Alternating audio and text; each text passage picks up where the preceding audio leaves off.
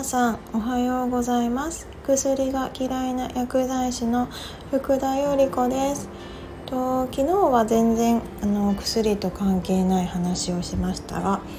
今日は、えっと、食品に関する私たちの健康に関するお話をしていこうかなと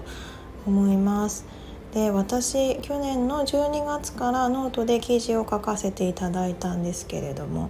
最初が油。で2回目が塩になりましたで皆さん塩ってどうやって選ばれてます？私も塩がすごく依存性がある塩とそうじゃない塩の2種類あるっていうことを知ってから、えっと、塩はすごく注意するようになりました。と依存性がある塩が、えっと、生成塩と呼ばれるものになります。日本の加工食品のほぼ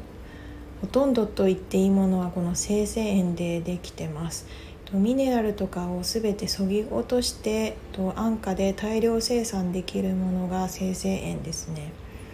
でアメリカの加工食品もほぼ生成塩でできてます。で、えっと、もう一つが、えっと、天然塩になります。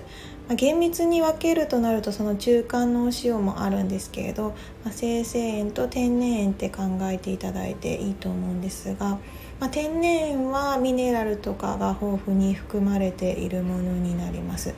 なんで苦味とかをすごく感じやすいのであの食べれる限度があります。生成塩でできたものっていうのはもういくらでも食べれちゃうんですよね。スナック菓子とか特に典型例かと思うんですけれど私もスナック食べ始めるともう終わるまで食べちゃうそうなっちゃう理由っていうのは全て生成塩だったからなんです。で天然塩に変えるとあのやっぱり苦みを感じるので食べれる限度がありますねただ天然塩は作るのにすごく手間とコストがかかるので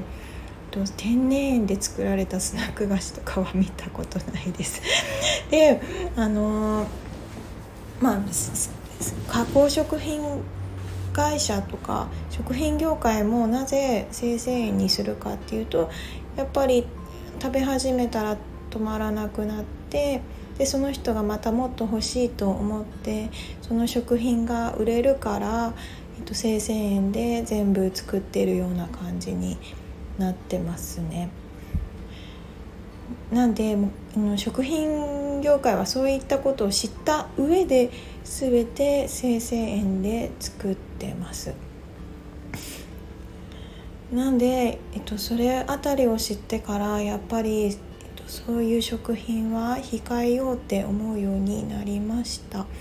私が使ってる天然塩なんですけれどと雪塩というのとヌチマースっていうのになりますこの2種類すごくあのミネラルとか栄養素が豊富ででこのお塩でとアサリの塩抜きするとちょっと皆さんにもやってほしいんですけれどあのアサリがもうすごいみるみる生き返るんですよ。その日の夜に塩入れて翌朝こうちょっと覗くとピチピチしてるんですよね。なんかずっと生成塩で塩抜きしてた時は、まあ、こんなものかみたいなもうなんか全然アサリは動く気配はないんですけれど天然塩で塩抜きするとあさりがピッチピチしてでそれで料理したものはまたさらに美味しくってだから塩でこんなに違うんだとちょっとびっくりした一コマでした。でアメリカでもあのやっぱりお塩をチェックしたんですけれどピンクソルトとか、まあ、ナチュラルソルトって呼ばれるもの見ましたけれど、まあ、日本の塩ほどミネラルとか栄養素含まれてるものは少ないなという印象を受けましたなんでやっぱりなんか食べても食べても物足りないっていうのはやっぱりお塩から来てるんじゃないかなってすごく思いましたね。なんで塩ってとっても 大切だったりします。で、えっと、その最初の記事は油って言いましたけど油もとっても大切で日本ってサラダ油がたくさん売られてるじゃないですか。でまあ料理の番組とか見ても結構サラダ油で調理したものみたいなの結構されてますけれどあのサラダ油って実は化学薬品で抽出した結構危険なものだっていうのもご存知でしたかね。核物質で抽出された、まあ、むしろなんか車ので使われるような薬品で抽出されたものを自分の体に取り入れてるとしたらすごく怖くないですか？あの私は今サラダ油一切使っていません。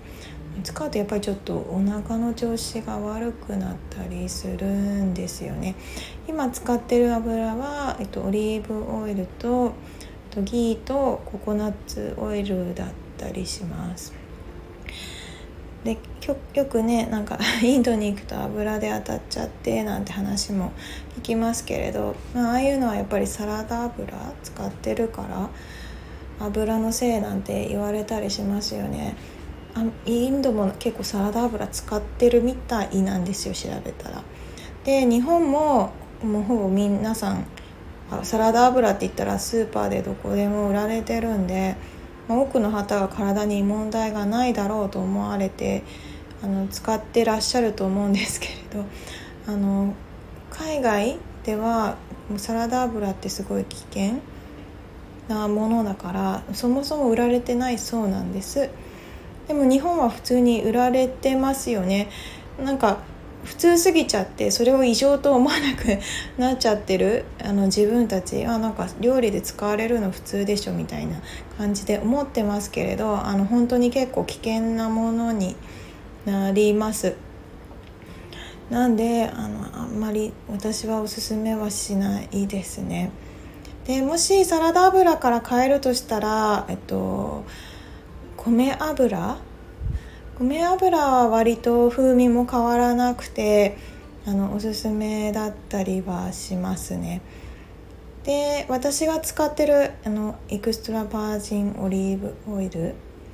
これもすごく裏の事情がかかっていて日本のオリーブオイルはほぼ99%近く？99かな？90%以上は偽物になります。オリーブオイルの生産で有名なのはスペインだと思うんですけれどスペインですら自分の国でオリーブオイルの生産が間に合ってなくて輸入に頼ってるそうなんですね。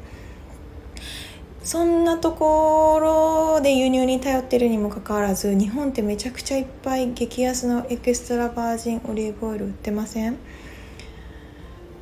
ねなんか500円で結構大きなサイズで売られてたりするじゃないですか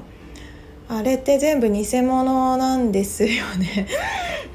で高ければ高いほどいいかっていうとそういうわけでもなくて。あのオリーブオイルの選び方私はは今でも結構苦労します。であのほとんど偽物なんでねどうやって区別したらいいんだろうかって思うんですけれど、まあ、やっぱりちょっとマークがあるものであったりあと賞をオリーブオイルの賞を何回か受信受賞してるものであったりあと瓶に入ってるものですね。あのプラスチック容器のもしオリーブオイルを使ってる方いらっしゃったらそれはぜひやめてください。あのー、プラスチックだとやっぱ酸化しやすいのとほぼその油は偽物になります。確実に偽物ですね。なんで瓶に入ってるものからまず買ってみてください。で値段は関係ないっていうのもまたこれがトリッキーであのー、その辺りも難しくなるんです。なんで今でも結構オリーブオイルの選び方は苦労してます。でも油ってとっても重要で細胞間脂質とか脳の全部脂質でできてますよね油って。だからあの記憶力であったり、まあ、皮膚の潤いであったりったり油ってとっても体に大切なものなんですよ。ダイエットでよく油取らないと取らない人とかいらっしゃいますけれど油取らないってすごく良くなくてあの適切な油を取ればあのとってもいいものになります。むしろ取らない方が良くないです。だからあの本当に正しい油を適切に取るようにしましょう。でオリーブオイルの選び方が難しいって話しましたけど、まあ、そうなった時に、まあ、もっと選ぶのが楽ちんで、まあ、安全性が高いかなってなると、えっと、ギーかココナッツオイルですかね。ココナッツオイルなんかは私スリランカ行った時に結構使ってるんですよね。あっちはやっぱ南の国なんで。ココナッツオイルはあの体にもいいですしまあそこまで